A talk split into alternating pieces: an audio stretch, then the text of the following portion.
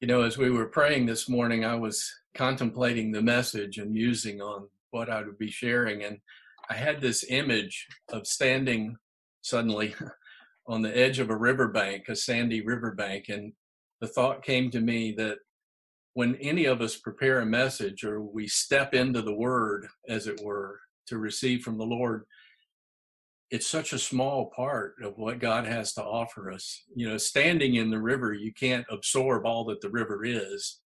At best, we step out deeper. And if we're really brave, we let the water rush over us and we're cleansed by the washing of the water of the word. So this morning, I want us to step out a little deeper. Um, if we're really brave, hold your nose and go under. And uh, may the Lord wash us May the Lord fill us. Uh, may the Lord change us to his glory. You know, one of the attributes that we uh, attribute to a father is provider. So this morning, I want to talk a little bit about the provision of God. Of course, we've been meeting online now for over three months. Our workplaces and our jobs have been radically changed. Some of us are out of work or our work has been significantly diminished.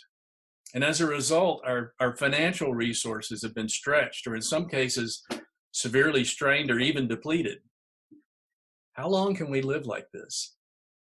It's a question that many, if not all of us, are asking in one way or another. And that question is usually coupled with another question Will life ever return to normal again? In concert with these questions that both believers and non believers are asking, I think many of us as believers are beginning to come to grips with a deeper and more poignant question Do I really trust God to take care of me, to take care of my family, to be my provider? We've heard some very encouraging messages in the past few weeks concerning what we believe and what we know about God um, his character, his attributes. And as a result of knowing what we believe about God or know about God, we've also understood more about who we are in him. I want to build some on a message that I shared with you on May the 3rd entitled God is Our Confidence. You may remember that in that message, I made the point that it's through the inspired word of God that the character of Christ is revealed to us. It's through the Holy Spirit that Christ's character, his very nature, becomes living and viable and evident in us. Christ is the persistent, passionate pursuer of our souls, and he's the perfecter of our faith.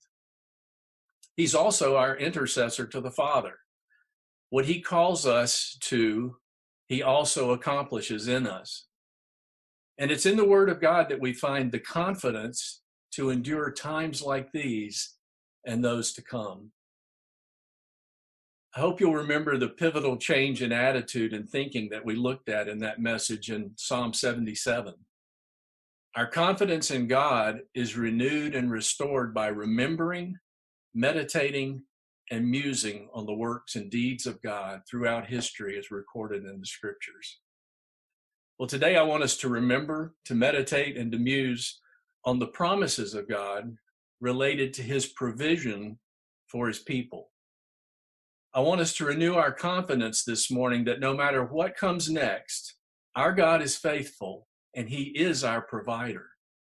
Jehovah Yireh, the Lord will provide. I want to approach our discussion on the provision of God from two primary instances in Scripture. First, from the direct teaching and words of our Lord Jesus, and secondly, from the perspective of the Apostle Paul, who struggled to live out those words practically and faithfully. So let's look together first at the words of Jesus found in Matthew 6, beginning with verse 19 through 24. In verses 19 through 21, Jesus says, do not store up for yourselves treasures on earth where moth and rust destroy and where thieves break in and steal. But store up for yourselves treasures in heaven where neither moth nor rust destroys and where thieves do not break in or steal. For where your treasure is, there your heart will be also. First question this morning Where is our heart? To know this, look at your treasure. What is most important to me? What am I storing up for myself? Are they earthly treasures or heavenly treasures? Jesus then addresses our eyesight in verses 20 through, through 23. The eye is the lamp of the body. So then, if your eye is clear, your whole body will be full of light. But if your eye is bad, your whole body will be full of darkness. If then the light that is in you is darkness, how great is the darkness? So, question number two How's your eyesight? Are we seeing clearly? Do we have a healthy spiritual perception of who Christ is and who he is in us? I'd like to put it like this Is Christ the light of our sight? Do we see the world and the events unfolding before us this morning as God sees them? Or are we looking and seeing them in the natural man? Well, these two questions set up for the decision that Christ declares we must make in verse 24. No one can serve two masters, for either he will hate the one and love the other, or he will be devoted to one and despise the other. You cannot serve God and mammon or wealth. So, question number three who are we serving? In order to cure anxiety in our lives, we must answer these three questions Where is my heart? How is my eyesight? And who am I serving?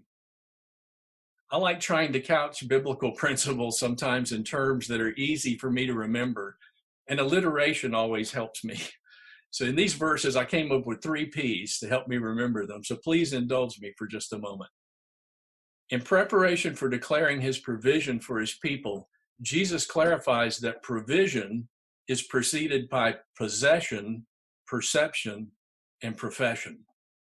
He must be the possession of our hearts, the treasure that we seek. He must be the perception of our eyes, the light of our sight. And he must be the profession of our service, the one we call Lord and commit our very lives to serve.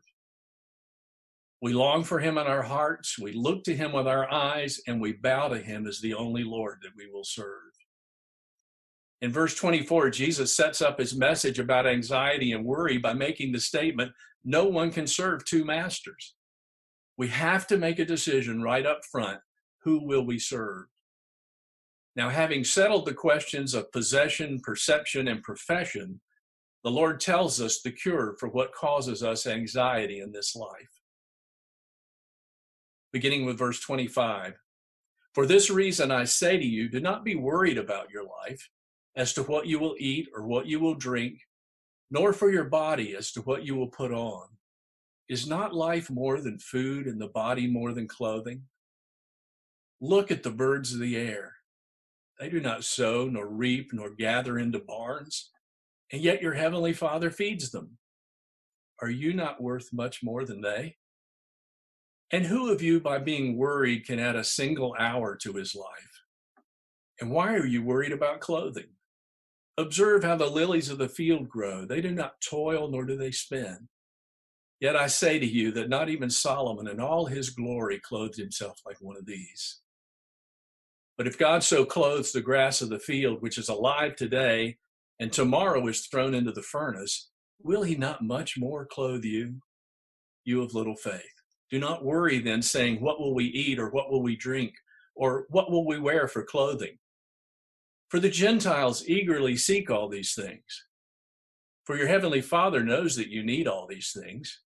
But seek first his kingdom and his righteousness, and all these things will be added to you. So do not worry about tomorrow, for tomorrow will care for itself. Each day has enough trouble of its own. I would love to have heard Jesus' inflection delivering those words, how he delivered uh, the meaning that he was conveying. What I take out of this, though, is that Jesus does not want us to be anxious. One of the great benefits and fruits of the kingship of Christ in our lives is freedom from anxiety. The key, I believe, to walking in the peace that comes from releasing anxiety to God is perception. It's seeing, looking, having Christ's light in our sight. here's a potential principle to remember where we're looking determines where we're going. We have to perceive correctly to receive correctly. Jesus says to look at the birds, look at the lilies of the field, look towards the kingdom of God and his righteousness. Set your heart treasure in heaven. Set your eyesight on his kingdom and righteousness. Do not worry about tomorrow. Focus on today. His will for us this morning is that we not be anxious about anything, but that we walk in His peace and security and provision. Now, if we're born again, if we've repented and turned from sin, if we confess Christ as our Savior and Lord, then these words from Jesus in Matthew 6, 24 through 34 are spoken directly to us. He's speaking these words to us that we might overcome whatever is causing us to be anxious. Okay, now that we know what Jesus thinks about our anxiety and what we need to do to be in right standing with Him in order to receive His provision, but how do we practically live this out? Let's look at one instance in the life of the Apostle Paul where he did just that. Turn with me, please, to Philippians chapter 4, beginning with verse 4. Rejoice in the Lord always. Again, I will say, rejoice. Let your gentle spirit be known to all men. The Lord is near. Be anxious for nothing, but in everything by prayer and supplication with thanksgiving, let your requests be made known to God. And the peace of God, which surpasses all comprehension, guard your hearts and your minds in Christ Jesus. Finally, brethren, whatever is true, whatever is honorable, whatever is right, whatever is pure, whatever is lovely, whatever is of good repute. If there's any excellence and if anything worthy of praise, dwell on these things. The things you have learned and received and heard and seen in me, practice these things, and the God of peace will be with you.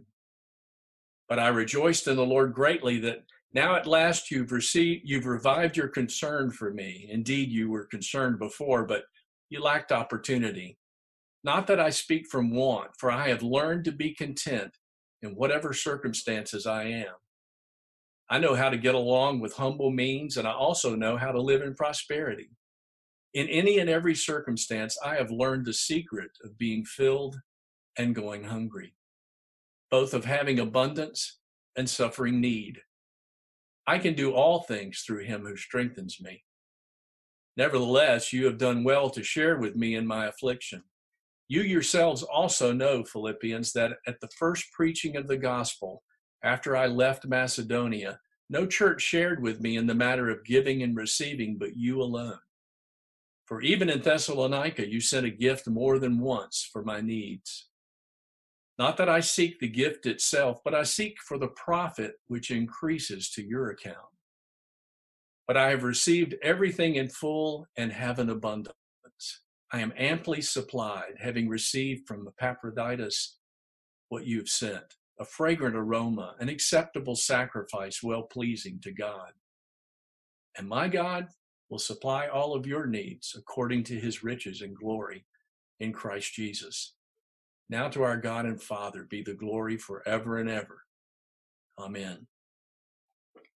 Well, in this incredible passage of Scripture, I want to pull out four key points regarding how Paul lived out what Jesus taught in Matthew 6.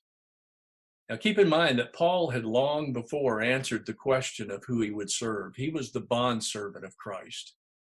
And in answering the question of whose he was, Paul also answered the question of where his heart was and where his eyesight was focused. To Paul, Christ is all and in all, the sum total of all spiritual things. In Christ, Paul lived and moved and had his being. Now, if anyone ever had reason to be anxious and worried, I think it was Paul. In his life of service, he had often been shipwrecked, beaten, and imprisoned, and even sentenced to death. But he counted it as a privilege to suffer in service to Christ. And in that surrendered, submitted servanthood, he was well qualified to model for us how to walk in the peace of God, free from anxiety. So, how did Paul manage to find peace in the midst of calamity, chaos, and persecution?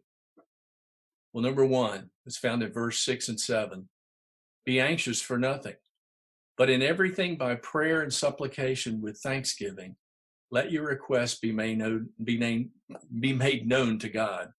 And the peace of God, which surpasses all comprehension, will guard your hearts and your minds in Christ Jesus. Prayer and supplication are in some ways the spiritual correlation, I think, to look at the birds and consider the lilies of the field. Prayer is where we stop the escalation of anxiety and we look. We look to God and the examples of His presence and provision. They're all around us. John Piper once said that God is always doing 10,000 things in your life, and you may be aware of three of them.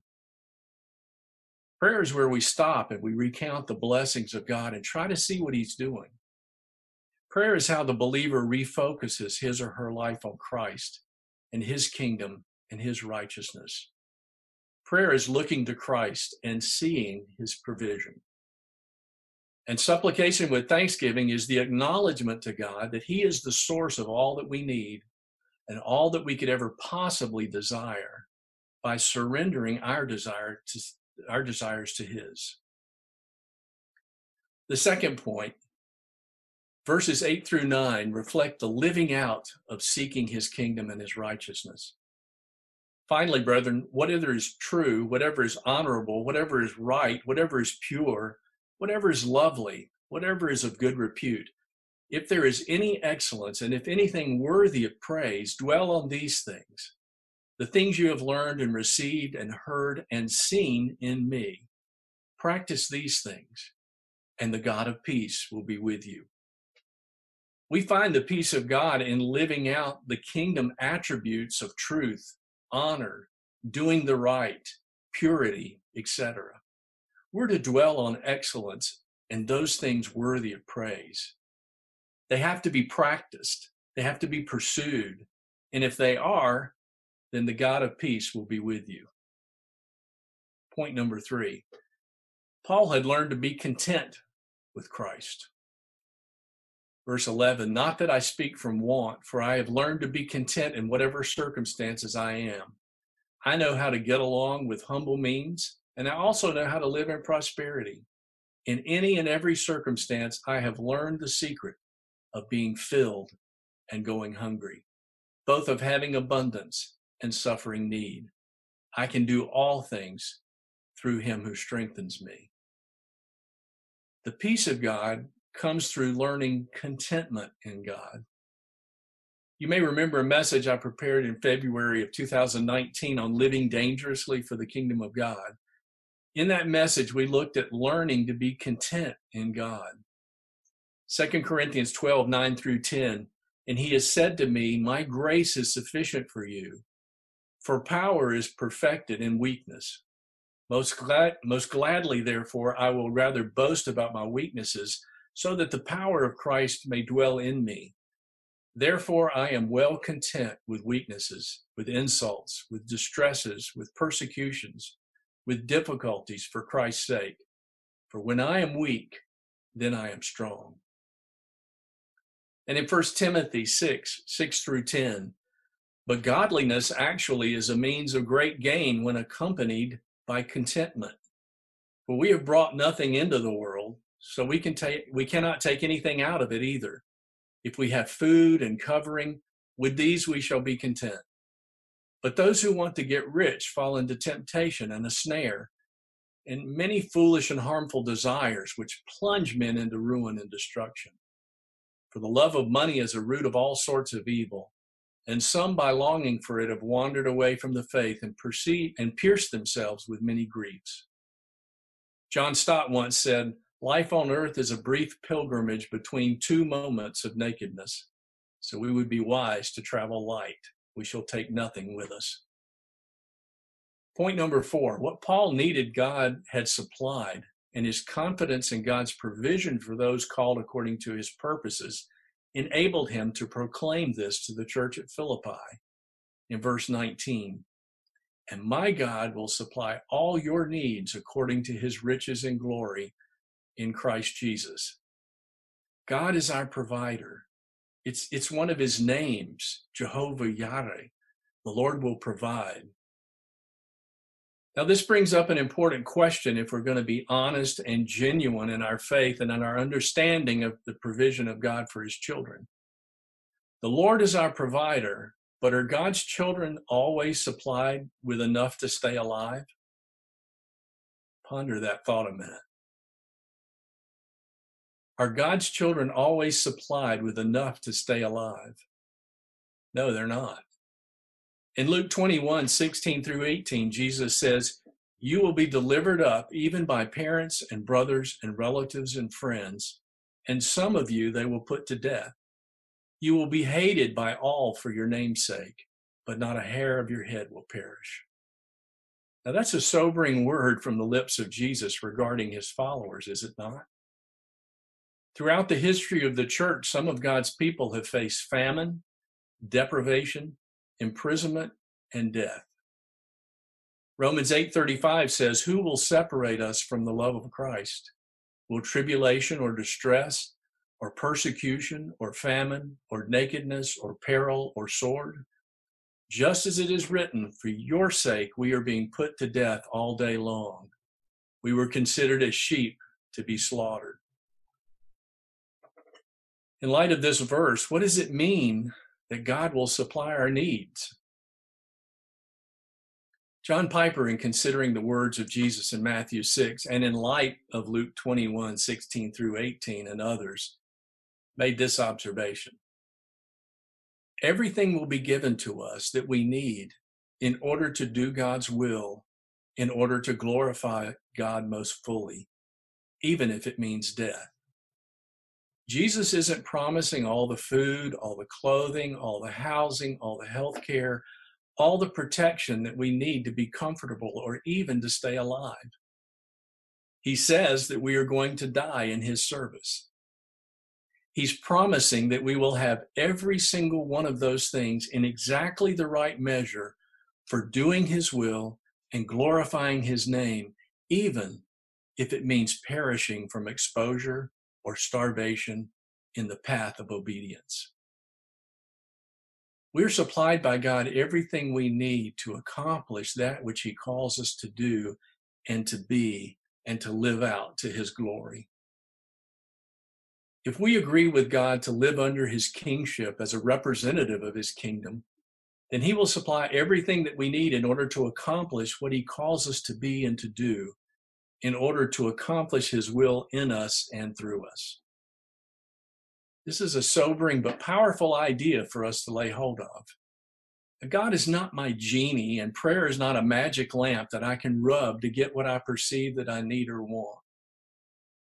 If I love God and choose to make him the treasure of my heart, the light of my sight, and the only one that I serve, then my desire is only to please him my food, my sustenance then is to do the will of the Father. It helps to remind myself regularly that God is God and I am not. So, what can I boldly ask of God because of my relationship with Jesus when I pray? I can boldly ask what Jesus taught me. Jesus taught us to pray, Give us this day our daily bread. God will meet our needs today. His grace is available and sufficient for today. We're not to be anxious about the future or even tomorrow, for every day has its own trouble. This morning, are you experiencing the peace of God as you are walking with the God of peace?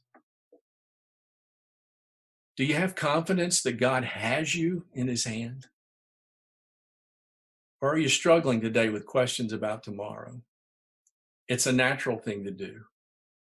We're stepping in and, and hopefully diving out into the deeper end, the supernatural. In closing, I want us to consider one more nugget from John Piper. This question What is the deepest root of your joy? What is the deepest root of your joy? Is it what God gives to you or what God is to you. What is the deepest root of your joy? What God gives to you or what God is to you? God graciously guides us into a greater realization that our ultimate need is for more of His Word, more of His ways, more of Him. We cannot know what our lives will be like in the next week, the next month, one year, not even tomorrow. But if this shaking that's taking place causes us to release the bond of things, the attachment of encumbrances to our relationship with Christ, then why should we be anxious to lose them or be removed from them? As long as Christ is for us, who can be against us? Brothers and sisters in Christ, let us resolve whom we serve. Let us look to him with clear eyes and heaven bound hearts to exchange our anxiety to walk in his peace. Do we believe that God is God today? Then believe that he will be God tomorrow as well. I want to close our time in the Word this morning with Psalm 37 25. I love this verse for many years. It's becoming more applicable all the time for me. I've been young and now I am old, yet I've not seen the righteous forsaken or his descendants begging bread. Jehovah Yireh, the Lord will provide. Let's pray together.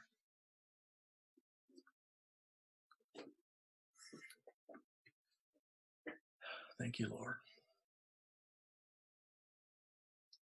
Lord, I thank you that in our fellowship, I think predominantly we've all settled the question, whom will we serve? And yet, daily, you call us to take up the cross and make that affirmation again to follow you. It's a daily dying that we have to do. Heaven is not our inclination often, but I thank you that it's our destination.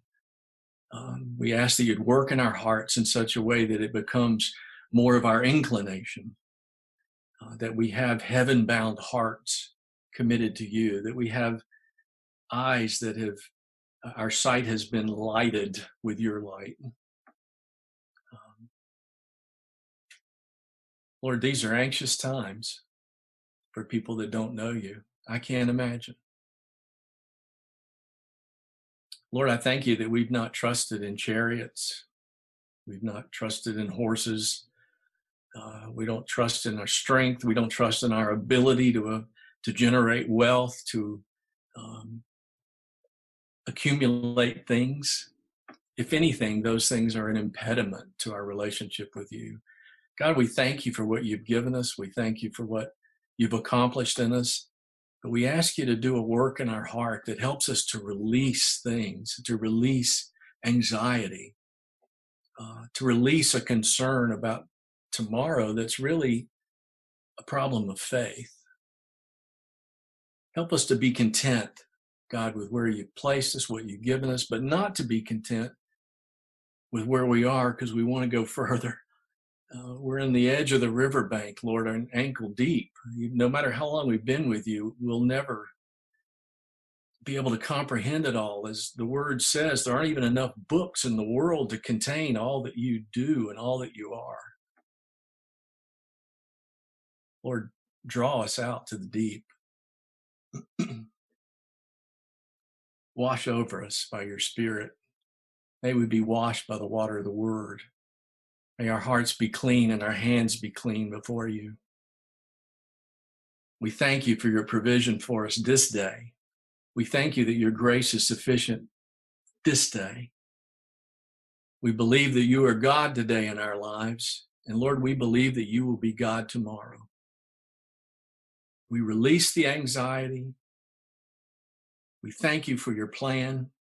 We thank you that your word says that what you call us to, you will do it accomplish your work in us, Lord, to your glory. And I thank you that whatever you call us to, whatever is awaiting us tomorrow or next week or the week after that, you see it, you understand it, you have a plan for it. Your grace is sufficient for it.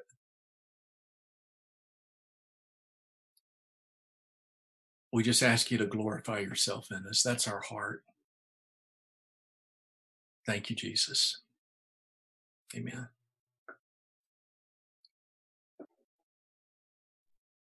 Thanks, Randy. I, I, it's really funny because as you were going to the end of your message, I had a scripture going in my mind, and it was the very one that you read out of um, Psalm 37. I have been young and now I'm old, but I've never seen the righteous forsaken or his seed, I think King James says, or his descendants begging bread. I can remember reading a a book oh many many years ago and about a a couple missionaries i believe in cambodia and they had this scripture hanging on their wall and things got desperate and then they got more desperate and they got more desperate and they got to the point almost in despair of going god your word says this but i can't see it. It's not happening. They eventually came out of it but the the point is it doesn't always happen instantly. The word of god is there but a lot of times there's a, there are a lot of trials and testings to see if you're going to hold on to it and if you don't keep your eyes on faith instead of the flesh the word will seem to fail even though it never fails but it's it's very very difficult sometimes not to to let your faith slide into despair. So this scripture is meaningful to me too. Thanks, Randy. Thank you, Andy. That brought so much hope to me. It just really spoke to my heart and my heart condition today as well. Thank you, brother. One of the things I, I jotted down was a phrase um, stop escalating anxiety. And I was thinking, okay, Lord, here I am looking. I'm look. I'm looking out the, our window here, and I'm seeing trees and leaves and birds flying around, and I'm thinking, God knows every bird and every place that's out there, and He knows the number of hairs on my head. Why would I escalate anxiety? What's the value of that? Uh, I guess you feel like you want to contribute, you want to solve the problems of the world, and there is a place to get involved, but not in anxiousness. Um, I just want to stop escalating anxiety um, to anyone, you know. That's we're purveyors of peace. Yeah. Yeah. I do have one more song to share. And Randy, it's one that uh, you had sung a line the other day. So hope this is not a surprise.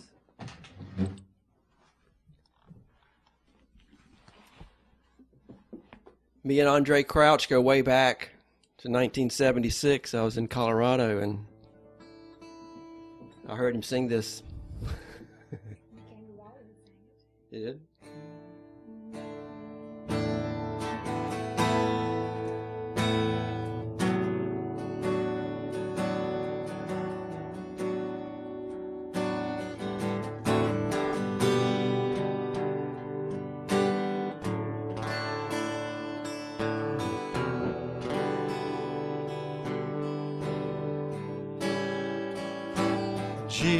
Jesus is the answer for the world today. Above him there's no other. Jesus is the way. Jesus is the answer for the world today. Above him there's no other, cause Jesus is the way.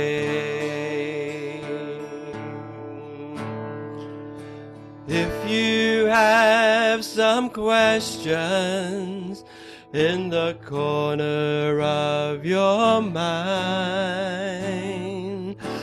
traces of discouragement and peace you cannot find. Reflections of your past seem to face you every day. But this one thing I know for sure Jesus is the way. Jesus is the answer for the world today. Above him there's no other.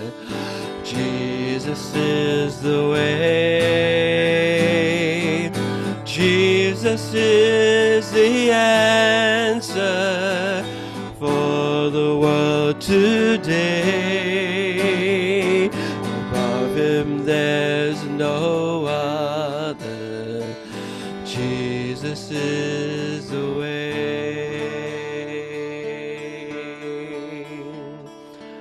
I know you've got mountains that you think you cannot climb. I know your skies look dark. You think the one sun won't shine. In case you don't, don't know it, every word of God is true.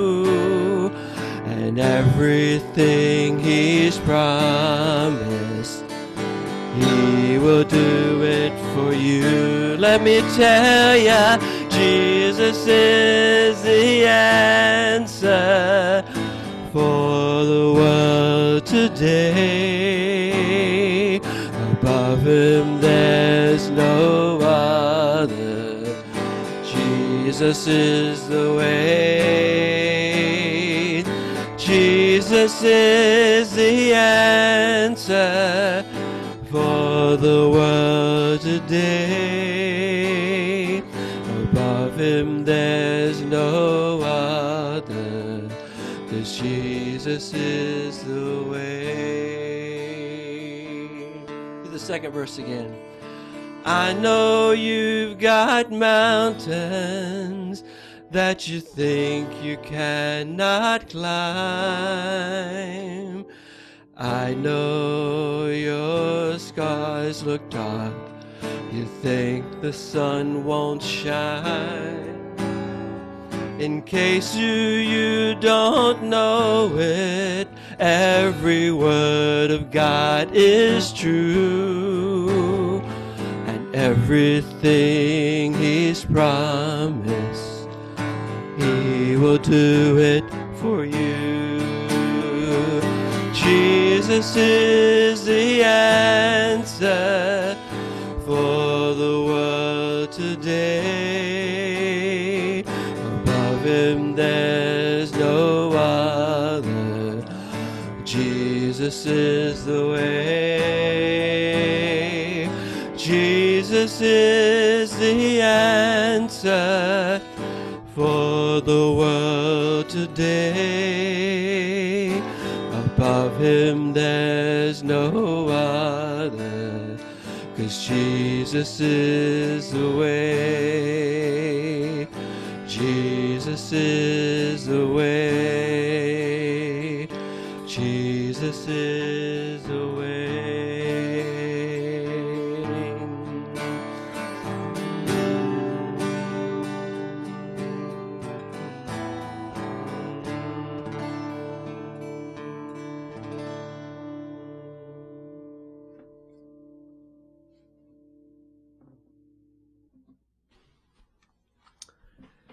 refrain of that song just um, reminds us all the strategies and plans and tactics of mankind.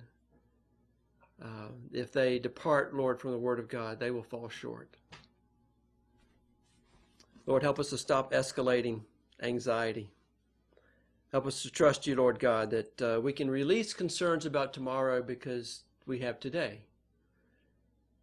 Lord, let us find peace in doing the things that your word says are excellent and, and worthy of praise. Lord, we trust you. We trust you, Lord, that you are preparing a home for us in heaven. We trust you, Lord God, that Jesus is the creator of the heavens and the earth. Lord, we trust you that your word is true and sure. It's established, Lord, in the heavens. It's it, it, it is it doesn't come back void, Lord, when we live and we speak and we we think according to the word of God. It does not come back void, Lord. It bears truth. It rejoices, Lord, in truth. It bears all things. Thank you, Jesus. We pray this in Jesus' name. Hallelujah. Amen. Amen.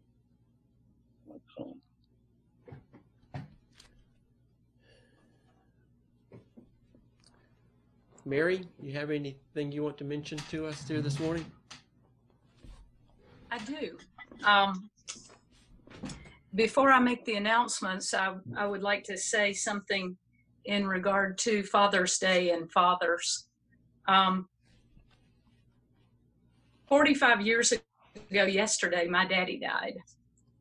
And um, on this day, 45 years ago, we were preparing for a viewing and preparing to bury him then the following day. And I've, I've been thinking a lot this morning about, um, I was thinking earlier, you know, that God chose my daddy for me and me for my daddy. And it's true with each of you. I was, I was thinking about the number of you that I have known your daddies, ones that are still living or ones that, that have died. Um, but God chose your daddy for you and you for your daddy. Um, my daddy was an orphan. He was orph- his daddy died when he was nine years old. He didn't really know how to be a father. Um, but there were some things that he did know. And he came to know Jesus even in the midst of his brokenness. And um, I loved my daddy. He gave me absolutely everything that he had to give. Even out of his brokenness, he gave me what he had to give. And in the um, church where we went, you had to go through communicants classes before you made a public profession of your faith. And the night before, I was going to stand up in front of the church and profess that I wanted to follow Jesus, even though I didn't really understand what that meant at that time. But my daddy said, This is the most important decision that you will ever make in your life. And he was so right. And um, and he supported me in that. He encouraged me in that, and um, it was true. Then many years later, that after Daddy had died, I had I'd come to a point in my life, and I'd really made some very poor decisions, and um, and I had to to go to a man that was like my spiritual father at the time, and his name was Herman. I said, Herman, it, uh, because I I just needed him to pray, and um, I said, but I was so embarrassed, and I said, if there's anybody I would rather not be coming to with these things because I'm so embarrassed, it's you, because you're like my spiritual father. He said, Mary, because I am like your spiritual father, there is no one else that I would rather you be coming to. And so, two examples of a of a daddy, natural daddy, and a and a spiritual daddy.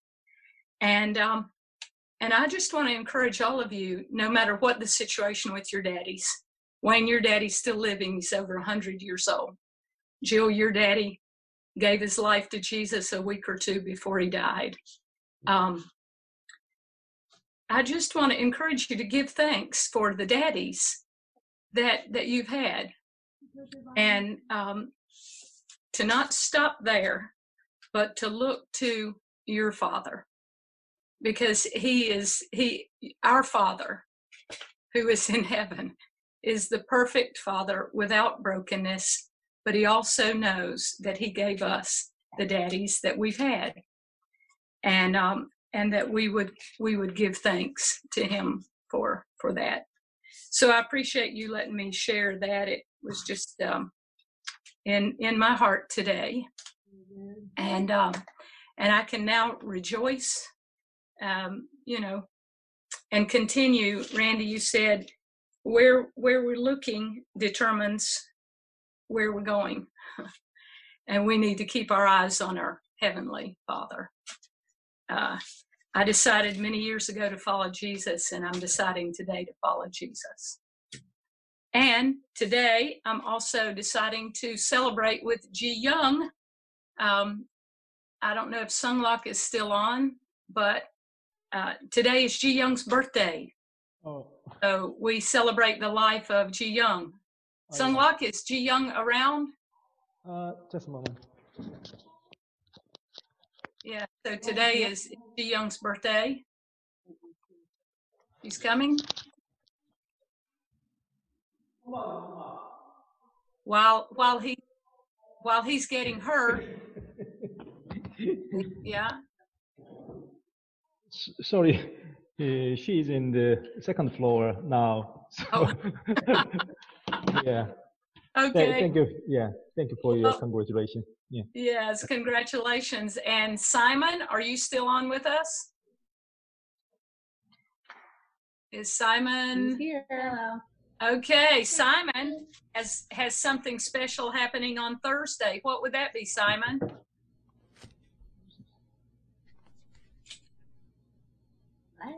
I think you're I can't hear you that, that well. Simon. Can you hear us? Nine. Do I see nine? He's asking how old you are going to be. I'm gonna be nine. Nine. Simon is going to be nine on Thursday. Happy birthday, Simon. A lot of reasons to celebrate uh, Simon. And he also shares a birthday with Mary Beth Madden uh, on Thursday. And then Carlos and Ruth Santana um, have an anniversary on Saturday but I think it would be good for us to sing happy birthday to Ji Young and then happy birthday to Simon. But um, do we want to do it un- unmuted or Yeah. Okay? Julie says yes. Everybody unmute, and Mary, you lead it. Okay, we'll we'll sing to Ji Young first. Well, is she going to come down, Sunglock? Uh, yeah. Just a moment, please. Okay, well we'll we'll sing to Simon while he's going to get Ji Young. Okay, so here we go, everybody. Happy birthday to you. Happy birthday to you.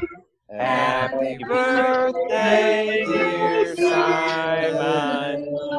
Happy birthday to you.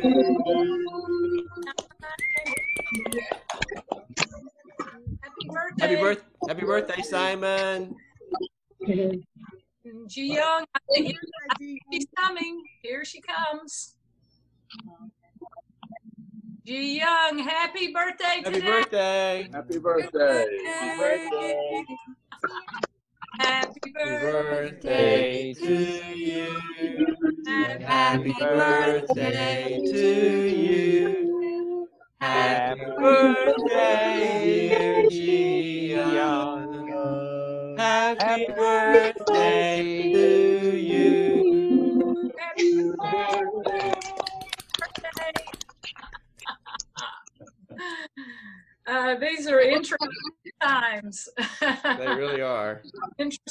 Songs. Wednesday night, we're going to have a prayer meeting again on Zoom, but Tuesday night, please pray for us. Um, Crosswave will be having our first in person get together. We're going to be outside um, at a church in a, in a grass field, and we're coming together to celebrate our seniors and also to worship together. So uh, that's Tuesday night. If any of y'all would like to join us, it's at Fairview Baptist Church on 1010, very near where Preston and Tia live. So you'd be welcome at seven o'clock to join us. Bring And your those, own, bring your own chair. yes. and Jonathan, Jonathan, don't go away again. Tell him to come back, Rebecca. He's he's right right here. There he is. Last week, on last Sunday, Jonathan was a Peruvian citizen, and on Monday, he is now officially a citizen of the United States of America. Congratulations, John. Hey, Jonathan.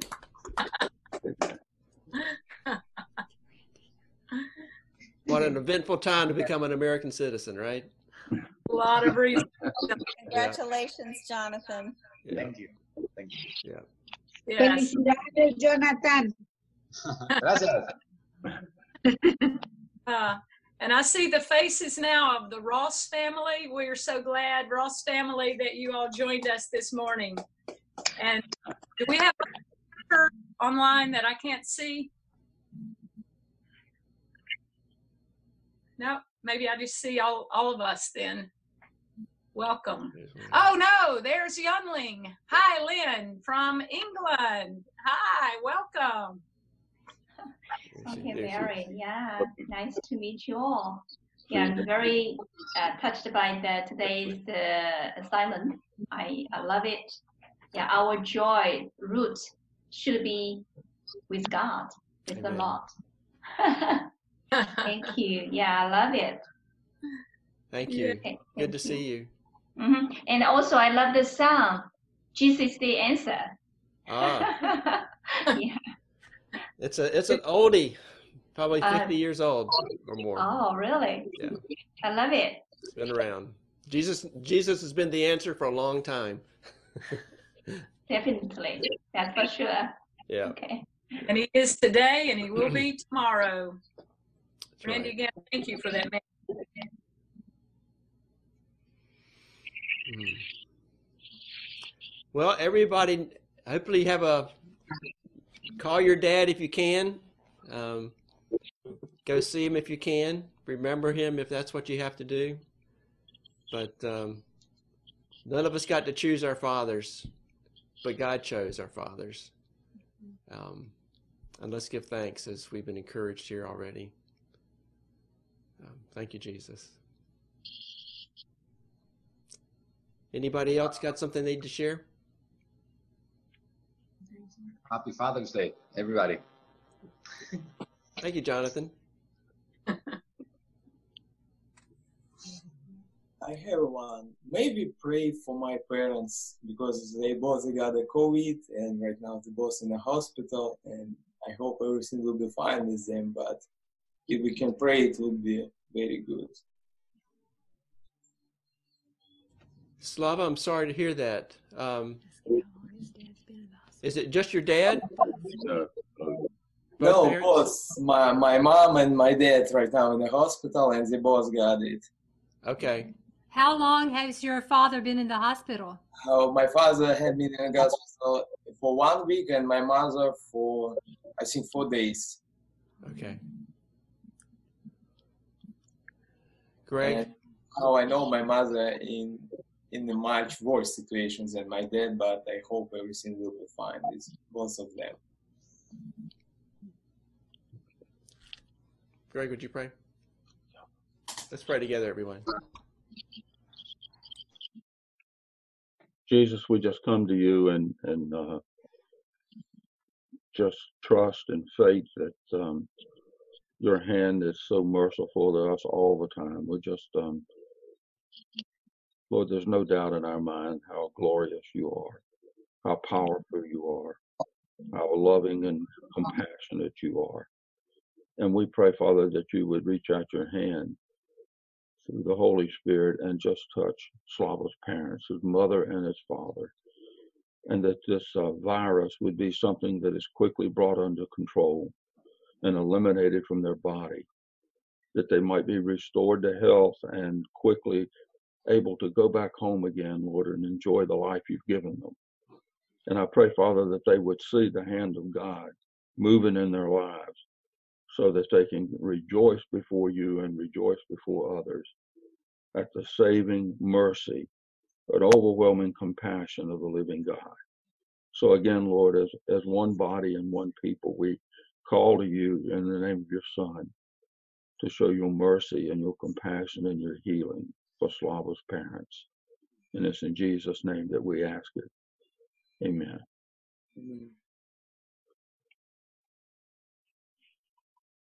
Pat, like the old gospel spiritual, you went down to the river to pray. Anything God revealed to you that would encourage us today? Yes. You know, I think the thing that's been the most on my mind as we've had our church service this morning is the reality that Jesus does not change, that God does not change. He's the same yesterday, today, and forever. And so statues may come down, protests may take place, buildings may be destroyed, but God does not change. And if I keep my eyes on Him, I'm stable and safe. If I look at all of the uh, incredible things around me, it's sobering, unnerving, and upsetting. But if I'm looking at Jesus, He's the same. He was the same. Uh, when I was down at the river, I was sitting in the living room there, Randy, having a quiet time. And I suddenly began to recall the first time I'd ever been there. I don't know that anyone online was there that particular weekend, but Lisa's mom had invited me to bring a retreat group down. And I had created a retreat because of that, the first one that we ever had with the Mount Olivet group. We were too many people, even for that big house, and different neighbors opened up their homes and took people in. And we had the most incredible, most powerful retreat where there was just a sovereign move of God. So as I sat there recalling, this was where it started. And I played that song I had played for us as a church, Take Me Back. Take Me Back, Lord.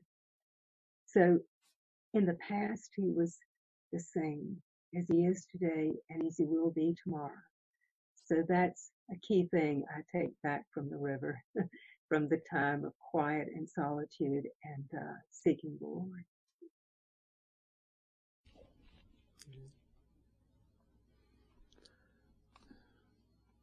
Well, it's good to see all of you folks today. Good to be seen. Yeah, thank you, Randy.